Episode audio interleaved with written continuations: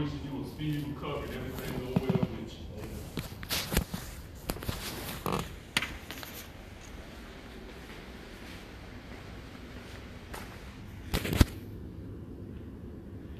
Amen. We pray and praise God, Father, in. Lord, we just want to pause this morning, Father God, to give you blessing, Father God. We thank you, Lord, for this day, Father God, your Sabbath day, Father God, day that you set aside for us, Father God, to uh, be able to uh, enjoy you, Father God, enjoy family, Father God, and uh, just to slow down from this world, Father God, to be able to, uh, uh, to set ourselves apart from this world, Father God. And we ask you, Lord, just continue to bless us throughout the Father God. And Father God, as you bless us, have us be able to be a blessing to someone.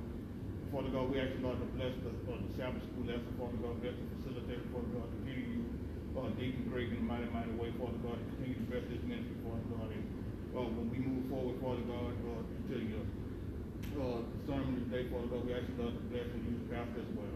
And Father God, for those who get on their way, Father God, we ask you, Lord, to, uh, dispatch angels right now, Father God, put your protection around them, allow them to get us safe. And Father God, we ask you, Lord, to continue to bless each and every one of the Sabbath Father God, those that, uh, listen to us on, uh, on Facebook Live, Father God, those who are gonna be listening to the, uh, Anchor podcast later on, Father God, we ask you, Lord, to continue to bless them and use them as well, Father God, and have us not to get weary and well doing. And Father God, we ask you, Lord, to forgive us all sin, faults, and transgressions today as well, Father God, and we ask you, Lord, just continue to, uh, just use this ministry, Father God, and Father God, we ask you, Lord, just, uh, want to continue to pray for the peace of Jerusalem as well, Father God, we ask you, Lord, to continue to bless your people and bring them together from the four countries. And Father God, we can sure you be all praise, honor, and glory in Jesus' name, amen. Amen. Once again, just a joyful Sabbath. Let's start learning the difference between the joy that comes from what the word said, one of the fruits of the spirit, and happiness. Which is happiness is just whenever you're doing something good for me, I'm happy. Whenever you do something that I don't like, I'm mad. So happiness comes and goes. But joy should be something internal within you. Real quick before we start, there was something that I seen, matter of fact, just this morning. And I have a question. I know there's not going to be any Trump supporters watching this uh, this Facebook Live or this podcast. Uh, if you are, I haven't. But I'm talking about the the firm ones that you know you believe everything that comes out of this man's mouth. Now you already know my political stand. I, I abstain from voting for a president because I don't believe in the Democrats' uh, platform, and I couldn't vote for a Trump Republic. But now that this is all said and done, I want you to look at the difference between somebody that does have leadership qualities and somebody who wants to be a leader. I would not follow Trump anywhere. Joe Biden came out and asked, came out and asked Americans for 100 days. 100 days, everybody mask up. See, that's a leader taking. Now, what, what's going to happen? See, that's where we get this all misconstrued about what the mask does. The mask is really just to help our hospital. It's to slow the infection rate. Social distancing. For 100 days, y'all can't do that. And you know who really gets on my nerves and fixes my spirit more than anybody? Is up those of us who've been in the military. Did you or did you not go to basic training? Did you or did you not go out in the field? Then there's those, we have two of them here in our ministry, that went and served in a war. And you can't wear a mask for 100 days. So it gives time, if you're going to take the vaccine or not, you know, that's your call. But do help the hospitals. The hospitals are getting back up to almost 90 to 100% capacity. We're going to be right where we was in March and April if we just don't have a little discipline. And that goes into really what we're talking about too, because the Christian and work. The Christian and work. And when I kind of was going over the lesson and stuff, y'all remember the Humpty Dance? You remember his first little verse that he came out and said, he said, I'm here to ruin the image and style that you're used to. Oh. Well, I'm getting ready to ruin the image and style of the Christian life. Because in these days, we're so far, we're so quick to holler God's mercy and grace. that we don't want to do the work, that we wouldn't even need it. But we don't want to work anymore. We even going to look at the definition of work. The memory text says, Therefore, my beloved brother, be steadfast, immovable, and always abounding in the work of the Lord, knowing that your labor is not in vain in the Lord. And that's 1 Corinthians chapter 15, verse 58. Work is God's idea. How many people don't want to work?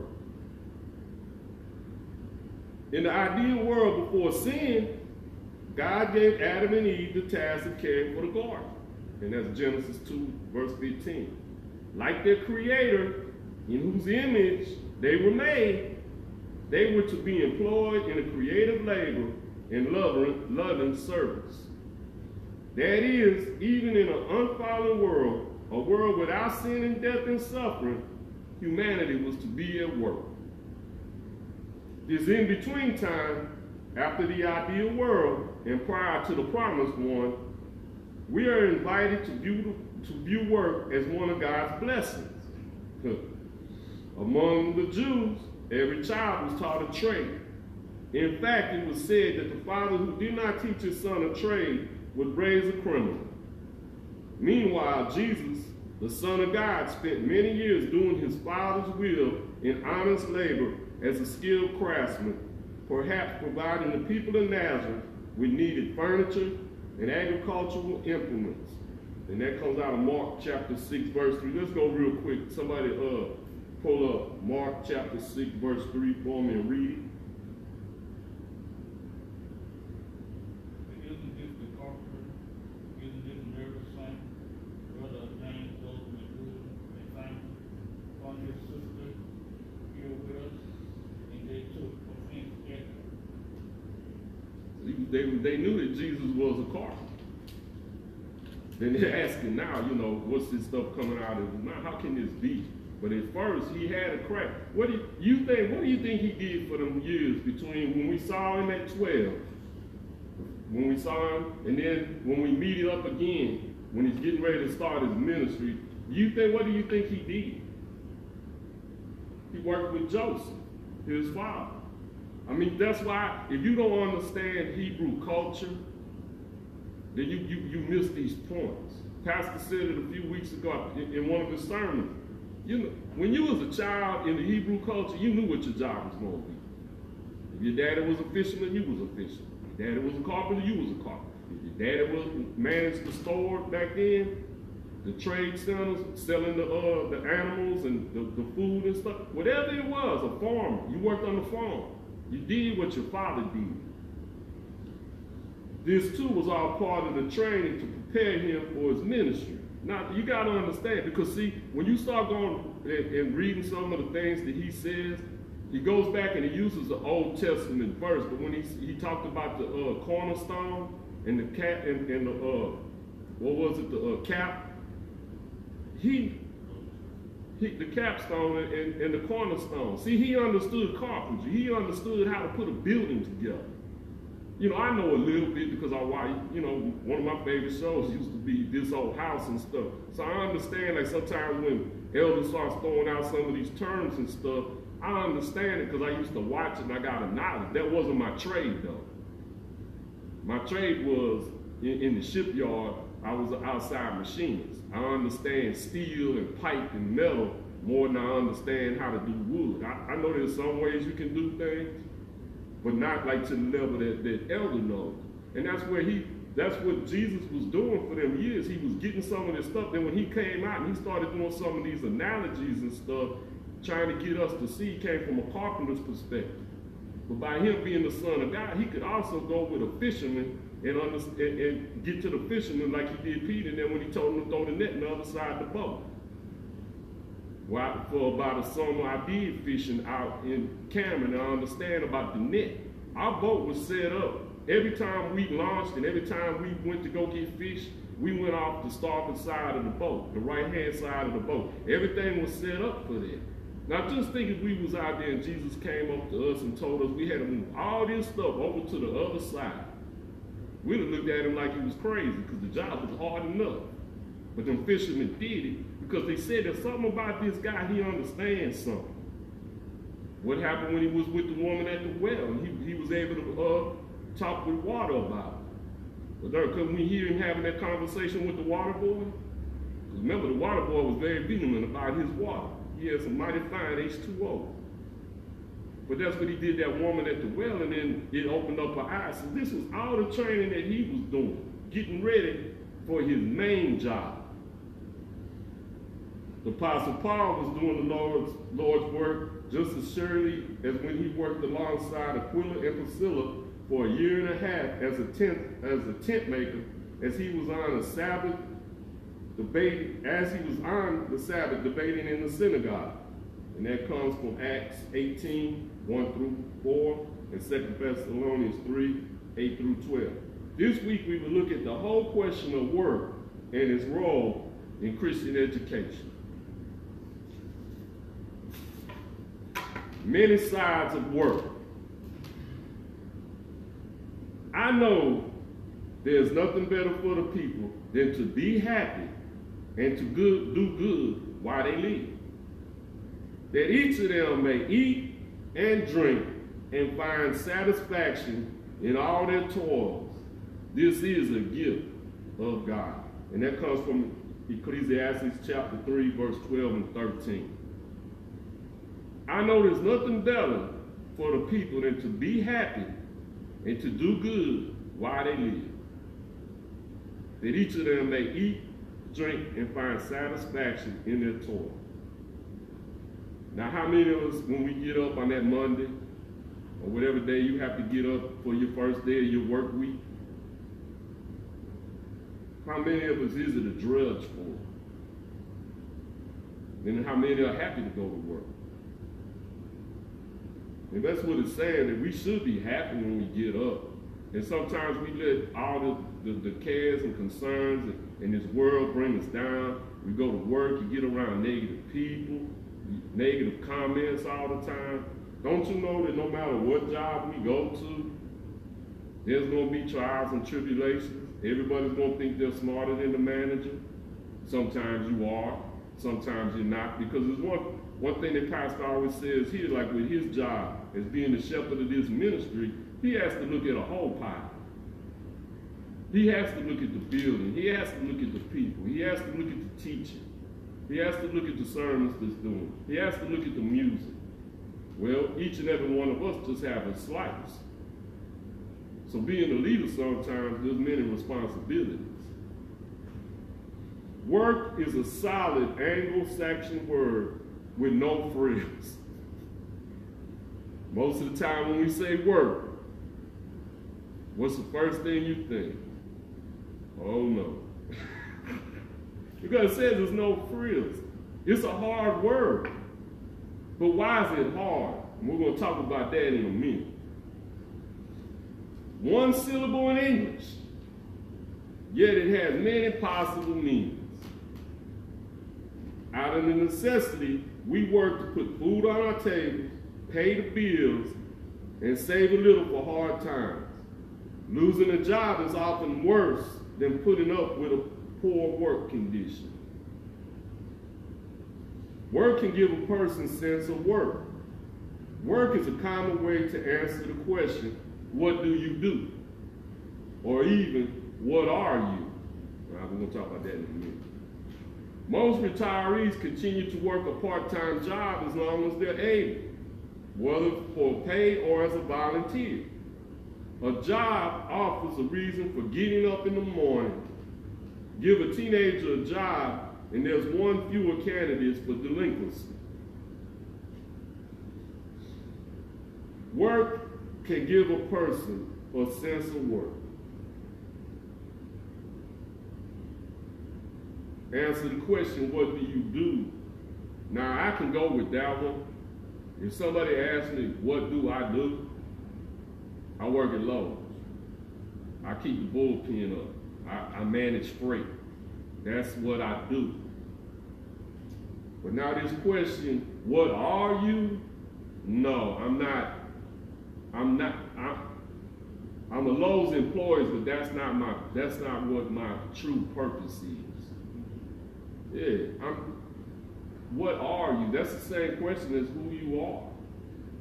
No, I, that's just a part of me. The job is a part. But see, too many people wrap everything up around this job that when they lose their job, they lose their mind. Because you're so, like you, especially if you worked there for years, and when, uh, if that's what makes you, that's why people commit suicide and stuff.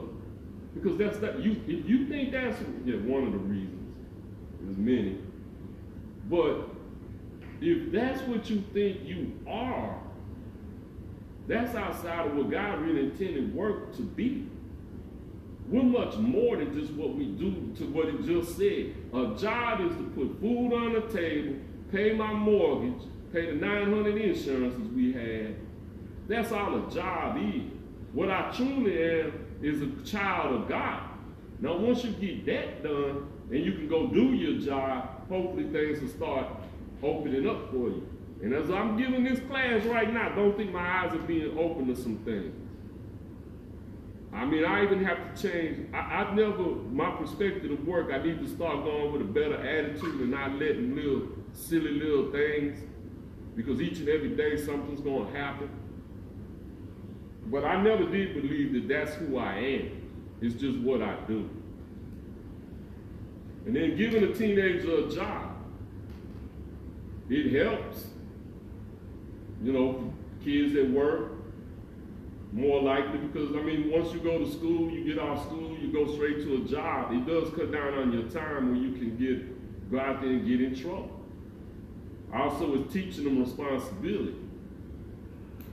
It's teaching them also how to manage their money. Genesis 3 and 19. What is the context here, and what does it say about the other side of work, at least for some? Genesis chapter 3, verse 19.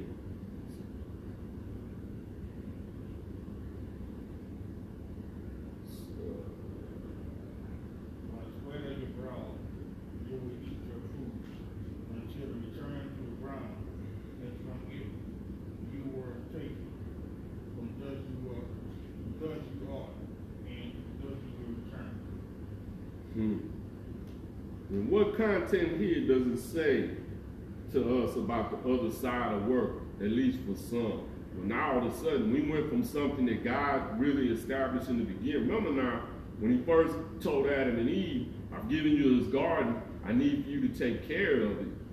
It, it was it was fun. It was, you know, everything was easy. They did the work. But now when we start really looking when it turns on 19, when he did this curse, because now this is where God curses the man. And if we was just to, to keep reading, or above Because he tells him, yeah, it's above it. He, he tells him now all of a sudden, I'm going to throw some obstacles in your way. See, there wasn't no thorns or thistles to, to tangle the man's hands when he was trying to till the garden. There wasn't no poison ivy. When he went out there, everything was there, and he just did his job and took care of stuff. But he said, now all of a sudden, since you did this, and you were disobedient to me, I'm now going to make your job hard. He said, now you're going to sweat. You imagine, look, it's Southeast Texas, and I work outside, and I know Pastor does, Elder off and on, depending on where he's got to work at his job. But when you're out here in the middle of July and August, with 100% humidity and almost 100% temperature, there's more than just some sweat on your brow. I know there's times I come home drenching, my socks are wet. Now, could you just imagine that you go out in the same, doing the same thing and you don't sweat? It's easy. You don't get overheated. You're not going to get fatigued. But all it is because of disobedience. It says suddenly work was given before the fall, changes after the fall. And that's what it's telling. That's why I was just saying it was easy before the fall. Here is the reference to the other side of work. For some, work means only the drudgery of daily toil, which will end with their death. And I thought about this because I used to have a job working at Port Drum. And when you're out there, I wasn't out there that long. I was probably out there for maybe a year, maybe a year and a half. But they had guys, they had men that was out there for 20, 30 years working. And if you knew anything about Port Drum back in the day, that was a nasty place to work. You you better wear your PPE. Because you had all, you, there was no telling what kind of chemicals or oil or fuel was coming in those drums we had to clean. And the process is you heat the drum up. And then when you know whenever you heat something and you have residue inside the drum, it's gonna release a chemical vapor into the air. And these guys sat out here for 20 and 30 years breathing in these toxic fumes. When I look back at those guys when they retired, none of them really lasted more than a year.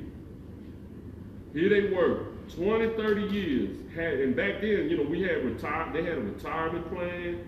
It wasn't the 401k where you, it might go up and down. These guys had retirement plan. They had their social security. Their houses was paid off. All of this stuff. They had all this stuff to look forward to. And then after 20 and 30 years of breathing these toxic fumes, when they got away from them toxic fumes, they died. And the conclusion was most of them had some form of cancer or something, or your body became so dependent on breathing in these toxic fumes that once you wasn't breathing in them toxic fumes, they died. You toiled your whole life to die. And that's what it was saying here. For some, work means only the drudgery and daily toil which, in, which will end with your death. They didn't get the, the time, and, these guys were retiring at 62, 65 years old. And within a year, maybe two, you're dead. They labored on their jobs in that they despised. And I mean, when you like I said, when you went out in these conditions, man, these conditions was rough. I mean, you, chemical, you, you, you have to wear a, a, a, rubber apron and stuff, you know, to protect you from anything splashing up. You had to wear rubber gloves. And anybody that's worked with rubber gloves and a rubber apron, you know that you sweat even more. You used to be able to take them rubber gloves and do like that and the sweat will run out. You had to wear rubber boots. You take off your socks, it would be wet. And they went out in this drudgery. And see, I'm trying to paint you a picture because no matter what job you have, it can be an office job or whatever. See, when you go in here and you're drudgery every day, it wears on you. It's tearing you down. That's why there's high blood pressure and stuff.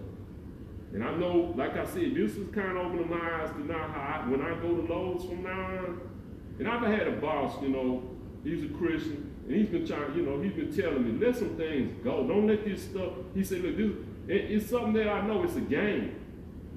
And sometimes you just gotta, hey man, whatever, you do it. And you gotta do it the next day again, just do it the next day again. And he said, when you leave here, you just leave this store and go home. And see, that's something that I gotta start doing because I'm, I'm taking a toll on my body. Because now I find myself uptight all the time because of a job. They've labored on jobs in which they despise, hoping to retire while they still have their health. Like I just said, these guys' health was terrible. Mine, and I, I can't, I guess what I'm doing my health right now. Like I said, I gotta reconsider some things and look at this.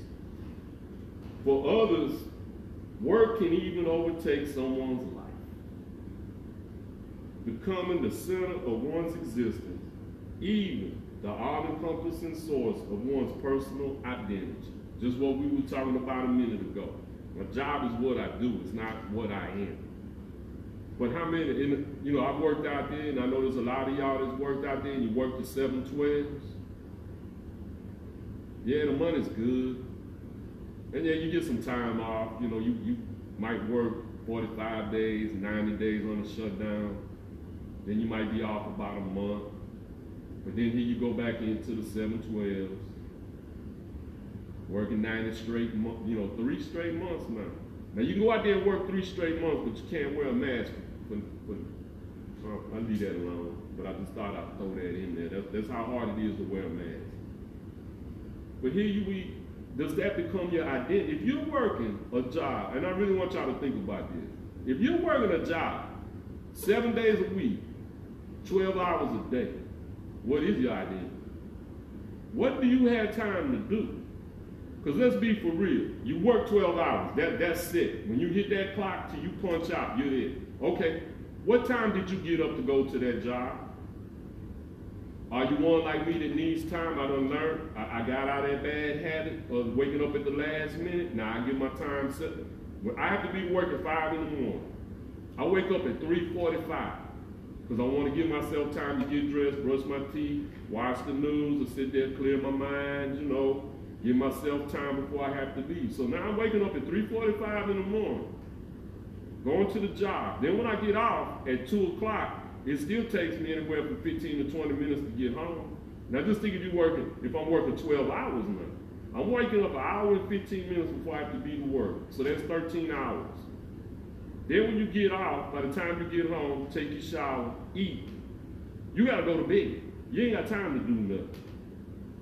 Then the cycle starts all over again. So them 12 hours really go out to 14, 15. So who are you? What are you? You're just a tool for somebody who's employing you for them to get rich and they throw you a little crumb. Away from their work, these people feel depressed or disoriented. Now, I never had that part. I love vacation. Unsure of what to do or where they will turn. In retirement, they may fall apart physically and psychologically and often die prematurely. And like I said, a lot of people, you know, and there's a lot that go out there and they do some volunteer work or something. That's good. You know, how many, like right now, it's just bad because of the coronavirus, like the food banks and stuff. You, you hear about how the, most of the people that work there are retired and stuff. But now they can't really do it because they got a social distance, they're at a high risk. So now all of a sudden, these people, these, these are ones that want to go do something, can't do something. Now, how do you think that really makes them feel? Because if you've ever really went to the food, I mean to the uh, hospitality house or something, and you see those volunteers and stuff when they're working, they're laughing and they're joking, and they're, that, that's how they get their little fellowship and stuff. Now all of a sudden, but see, the disease, they didn't stop that because they had wanted to.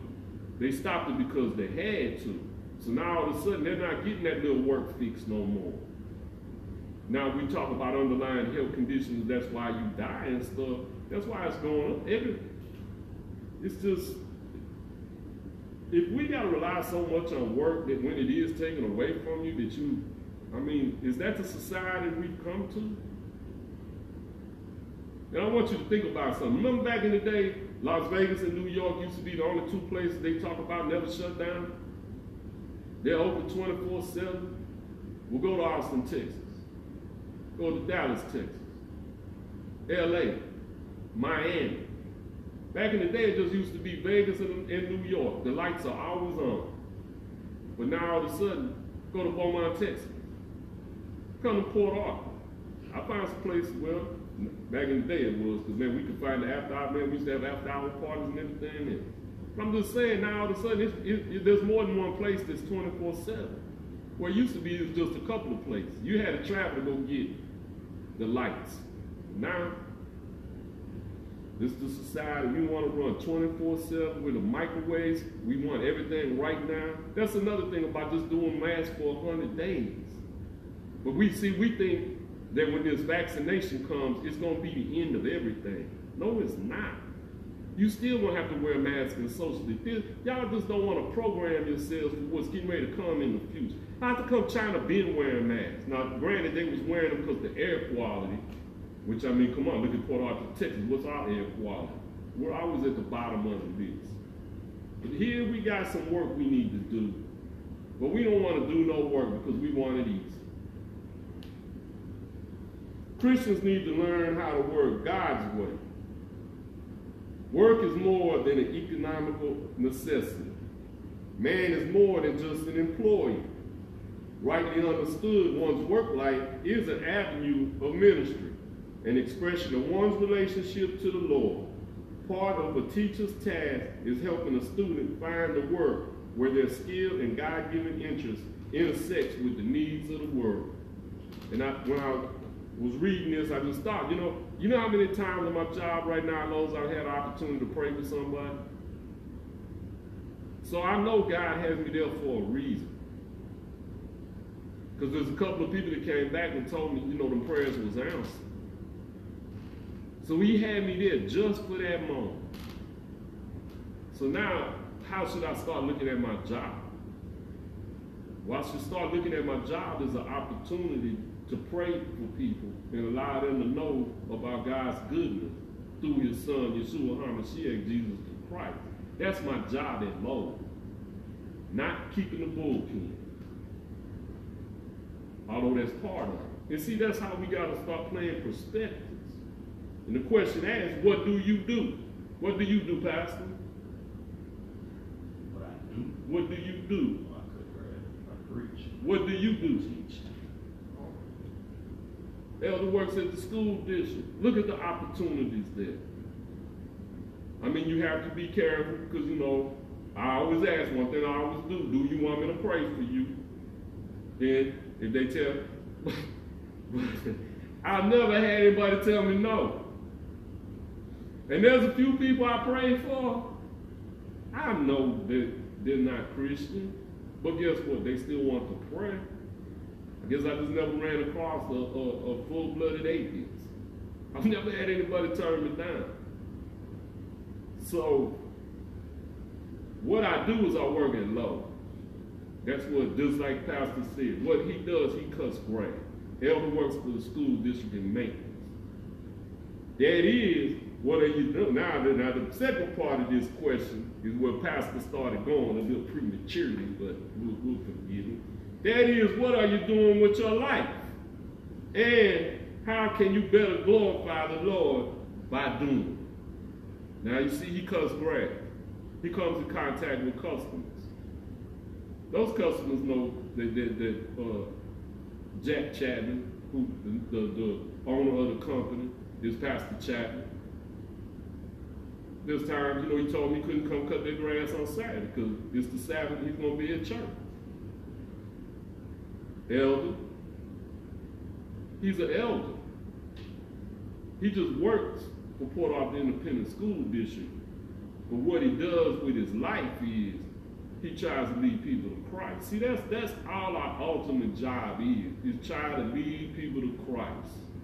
To get them from what we've been talking about these last few weeks, from getting them from being creation, which is given. That that's if you're alive and you're breathing, you're creation. Now, with every Christian, if you call yourself a Christian, I call myself the follower of the way of, Jesus, of Yeshua HaMashiach, Jesus the Christ, is to get people to Christ. The true Christ, Yeshua HaMashiach, God's only begotten Son, the one that died for us. That's our job. Now, how do you do that?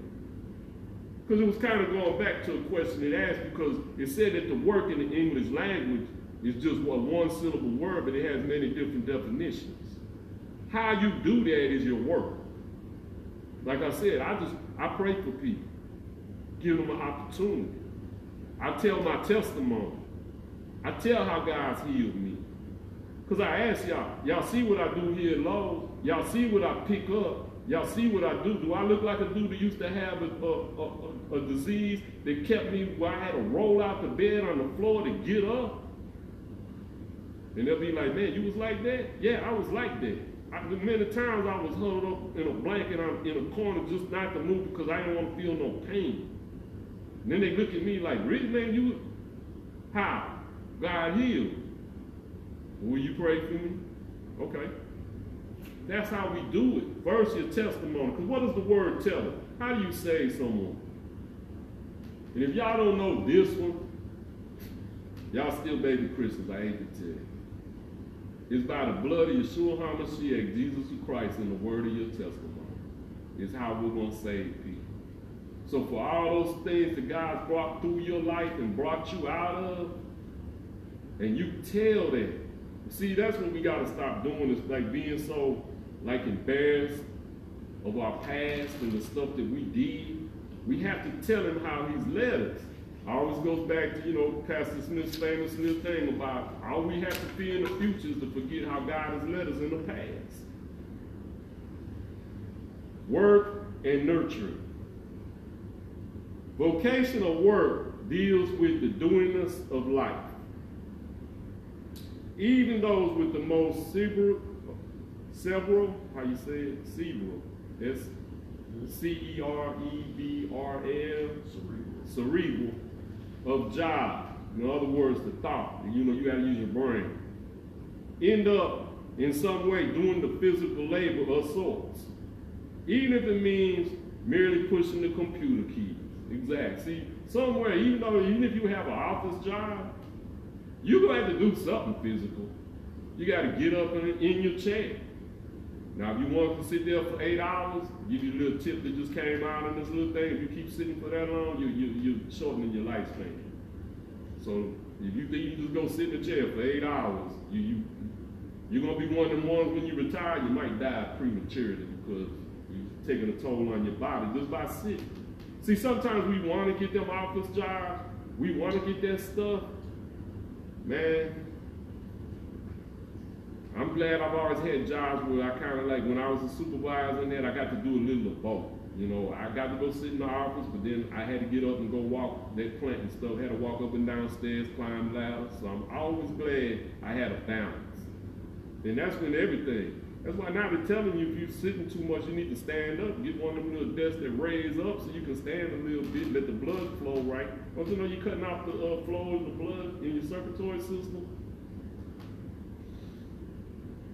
What do the following text teach us about work using hands as a symbol? Somebody get Deuteronomy 16, 15 for me. Somebody else give me Ecclesiastes 9 and 10. I'm going to get Proverbs 21, 25. Deuteronomy 16, 15 first. For seven days celebrate the festival the Lord your God as a place the Lord will choose. For the Lord your God will bless you in all your heart and in all the work of your hand, and your joy will be complete. All right, stay right there though. Um, all right, Pastor, you got Ecclesiastes 9 and 10. Amen. Bible says, whatsoever thy hand find to do, do it with thy might. For there is no work, nor device, nor knowledge, nor wisdom in the grave where thou hast gone. Hmm? Can somebody, not my phone. Because I want you to stay right there because we're going. Proverbs twenty-one, verse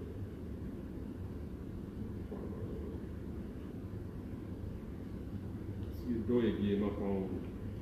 21, Proverbs 21, 25. The craving of, of a sluggard the him, because his hands refuse to work. All right. In the first one you read, Elder, 16, 15. What uh, what context is the use of the hand is the hands as a symbol? Using hands as a symbol. What what did it say about using hands? And what does it symbolize? For the Lord God will bless you in all your harvest and in all the work of your hands, and your joy will be complete. So using your hands here is using it physically to go ahead and accomplish something. And then once you accomplish it, then it, what does it say that's going to happen once you use your hands and complete it? God will bless you, and your joy will be complete. He will bless you and your joy will be complete.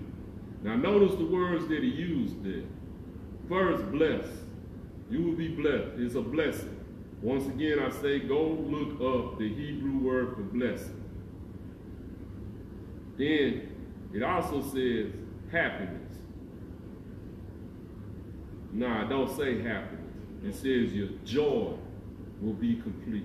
But see, too many of us are using our hands to work, and then we get some happiness, and then all of a sudden, your happiness leaves you. Where if we start trying to focus and let's get some joy for working with our hands, and that's a God, that's one of the fruit of the Spirit that the Lord gave. Pastor in Ecclesiastes 9 and 10, read it one more time. Whatsoever thy hand finds do, do it with all thy might. For there is no work, no device, no knowledge, no wisdom in your grave, where you go. So hands using once again, the hands is actually doing something. See, this ain't one of the ones where hands mean something else. It means what it says in these verses. It says that if you do it, it's gonna give you what?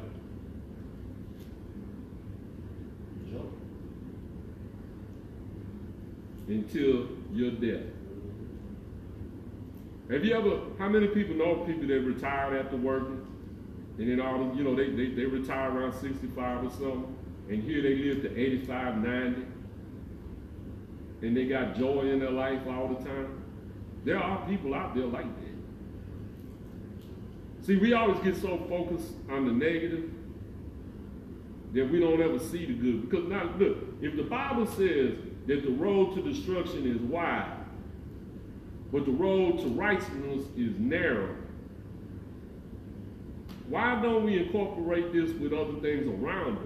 Yes, there is death, destruction, injustice, death, everything's around us. That's the wide road that leads to destruction. But no, there is a negative. Sometimes we have to you have to search it out. Doesn't say everything that we really want that's good. We gotta seek it.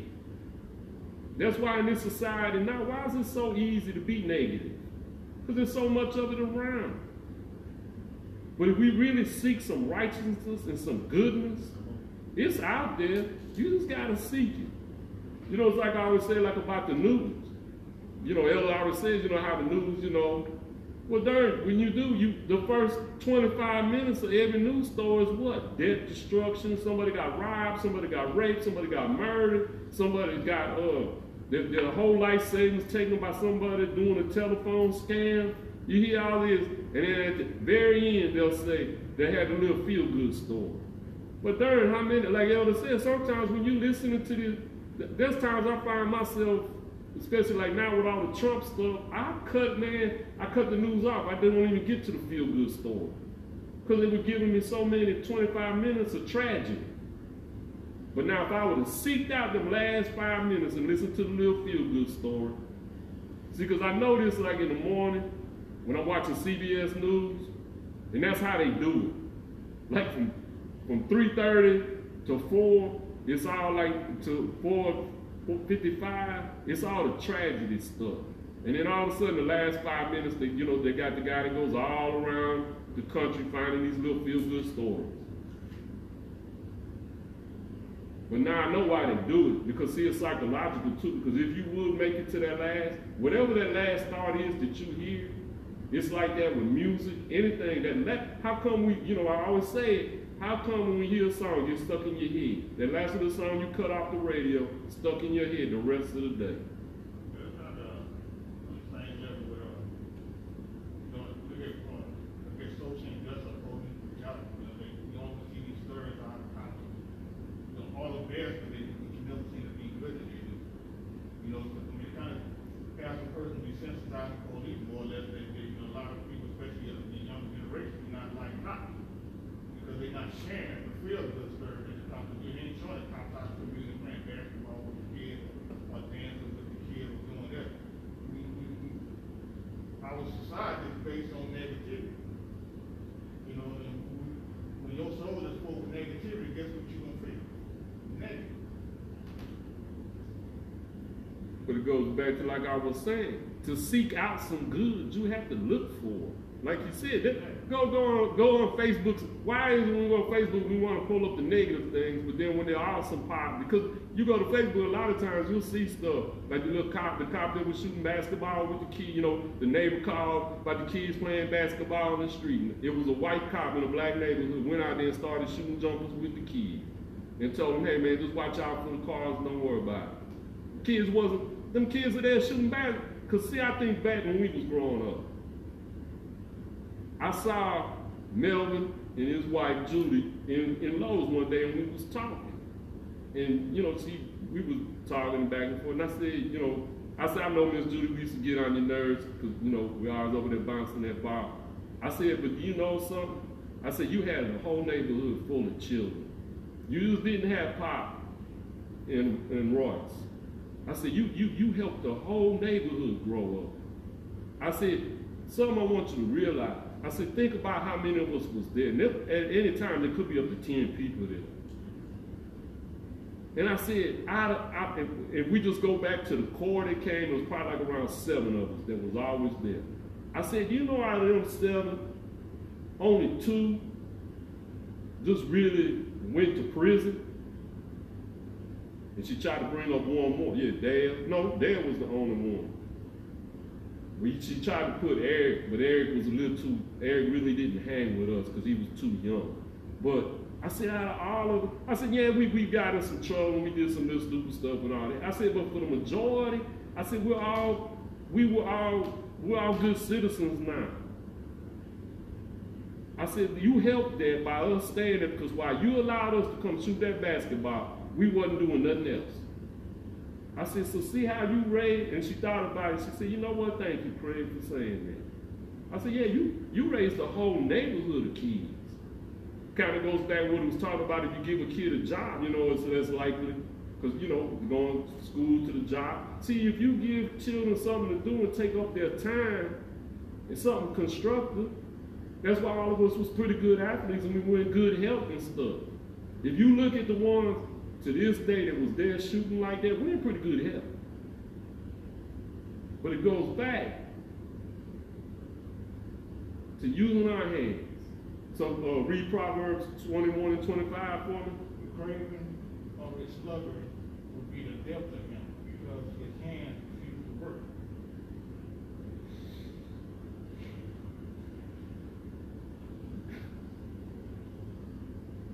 What's a slugger? Basically, the easiest definition to use is a lazy person. Because a slug, if you know what they're talking about, is like a snake. It's a form of a snake. They move slow. All right. If you are the male species, I'm not going to call you a man, but if you are of the male species and you don't have a job, you're a slug. And what does it say about a slugger?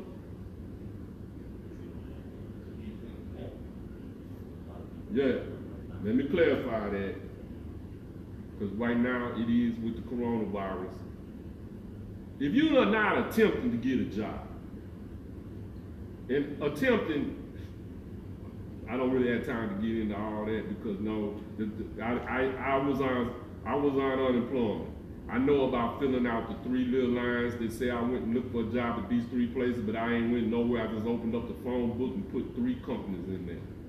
I just made sure that companies I knew wasn't hiring.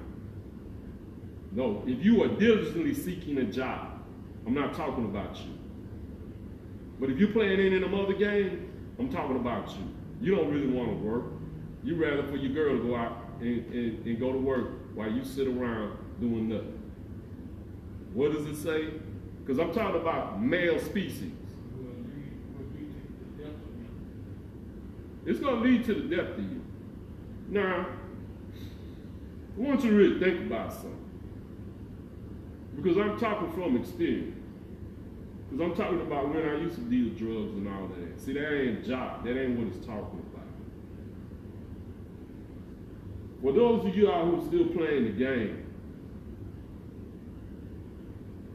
and you get caught up in a drive-by or somebody busts in your house and shoots your house up, that's what it's talking about. That's the depth it's going to lead to because you're not out there really trying to diligently do some work.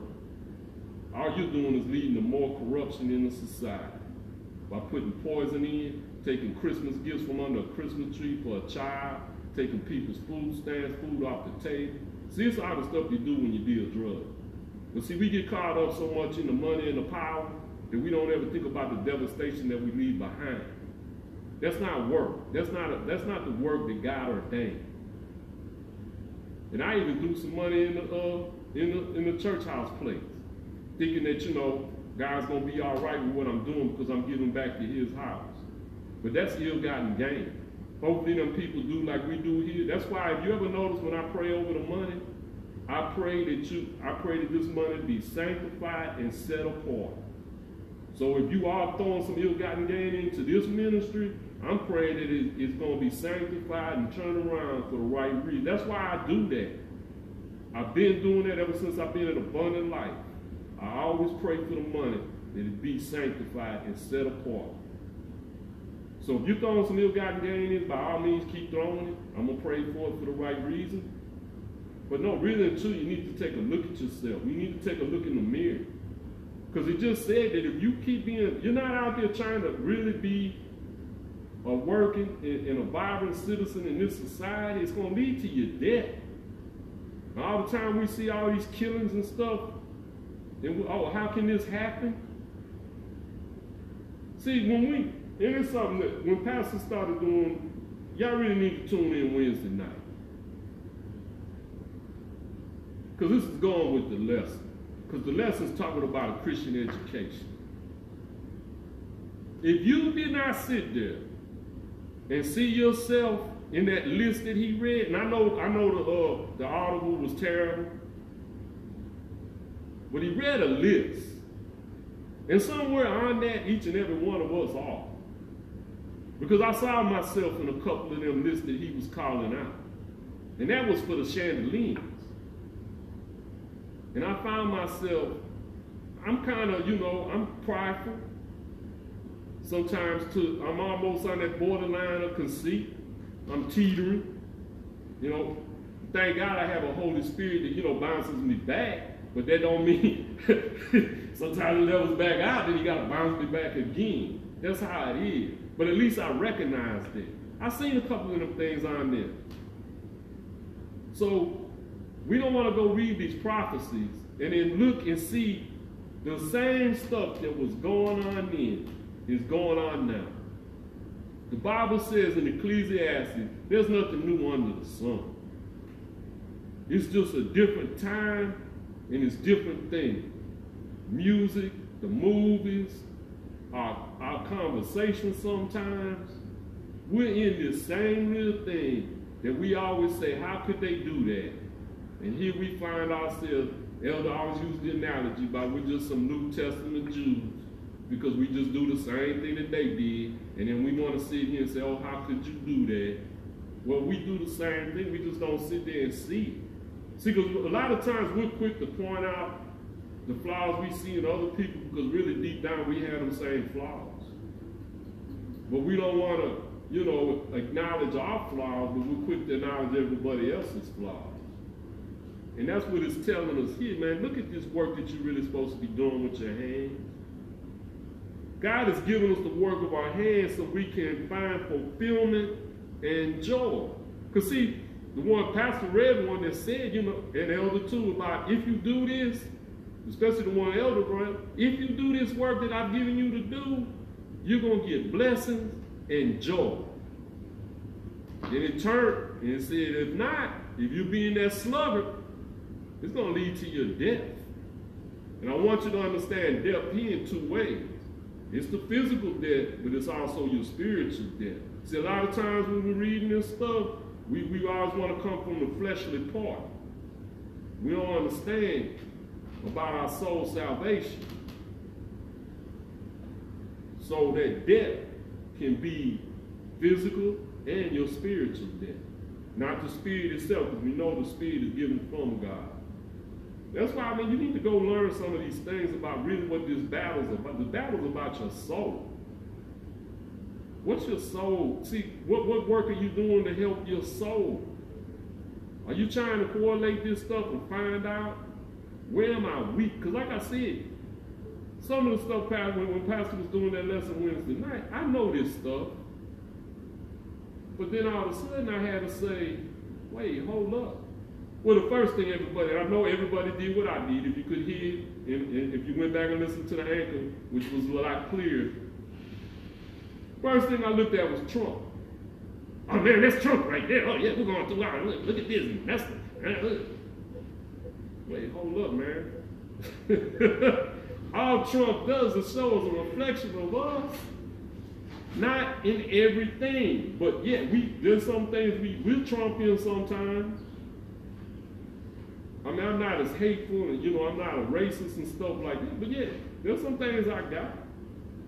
But see, he is saying that if we do, if, if we're really doing the, if God has given us the work of our hands so we can fulfill, so we can find fulfillment and joy. So in other words, you got to seek this stuff out. It just don't come to you. We think just because, you know, we come to church, we pray, we do this and that, all of a sudden God's God's blessings and his joy is going to be upon us. No, it's not. It's some things you got to do to get it. And like we always say, when we started this out, because it started with the Garden of Eden, disobedience started everything. And it's still relevant in this society to this day. In psychology, self-efficiency describes the belief that every person has the ability to accomplish something meaningful in life. in psychology, self-sufficiency describes a belief. Now, it's just a belief. Notice the word used. That every person has the ability to accomplish some, something meaningful in life. So in other words, you should at least be able to get one thing that's meaningful. Think back. What did, what did Rahab do? One thing. What did, uh, nah, man, not get brain cramp. The prophet that got eaten up by the uh, belly, the, the sea beast. Jonah. Jonah just had to go tell Nineveh. We don't know nothing else that he did through scripture. See, it shows us time and time again where one meaningful thing. Have you accomplished one meaningful thing? Have you saved just one soul? I always said the greatest man, when, when I found this verse, man, it made me feel so good. It said that if I turn, and, and see in this context, you gotta understand now. When you're reading this, it says that if you turn a brother from his sin, it will cover a multitude of your sin. That's not getting someone saved. That's saving someone who is already saved, but is falling short back into the fold. Then a multitude of my sins are going to be covered. And at that time, being a baby Christian, I still had a multitude of sins. Don't have as many now, hopefully. Hopefully I cut some down. But I still got some sin in my life, so if I'm helping a brother, a fellow believer, back into the fold, it's covering. See, that's the work. See, that's the work we're supposed to be doing. A lot of times, too, we're so focused on trying to do the evangelism outside the church that we forget there's still some in the very thing. Not saying that they're, they're going to hell or nothing like that, but they're falling short. That we won't help them because of stuff that we've done in our family. We, we know what this person's going through, but we won't help Well, you're not doing the work or your hands, the fulfillment that you should get. So let's start looking at this big picture of this work that we're supposed to be doing. It's not only for the, the, the lost world out there, there's some in our very midst that need help. They need the work that we can do. We have, there's so many that still bound up and tied up with stuff that they've done in their past that it's not letting them be released. You know, we come up here and we try to do this thing about forgive yourself first. Man, but it's, it's really hard. And I always tell you the story how, how you know, I had it, you know, doing my mind, you know, you know, then finding out, you know, the anger that I had towards her and the anger towards God, you know, because of a divorce. It's stuff, we always talk about the significant emotional event. Sometimes we need to go back and do that shadow boxing lesson again because it talks about these doors and the stuff that we got. That's the people in the church. That ain't the lost. That's the children. It's not the creation. Our very children are still falling short. And here we are in this building, and we don't want to do our work. I'm trying my best now. My prayers, everything. Yeah, I pray for the outside world sometimes.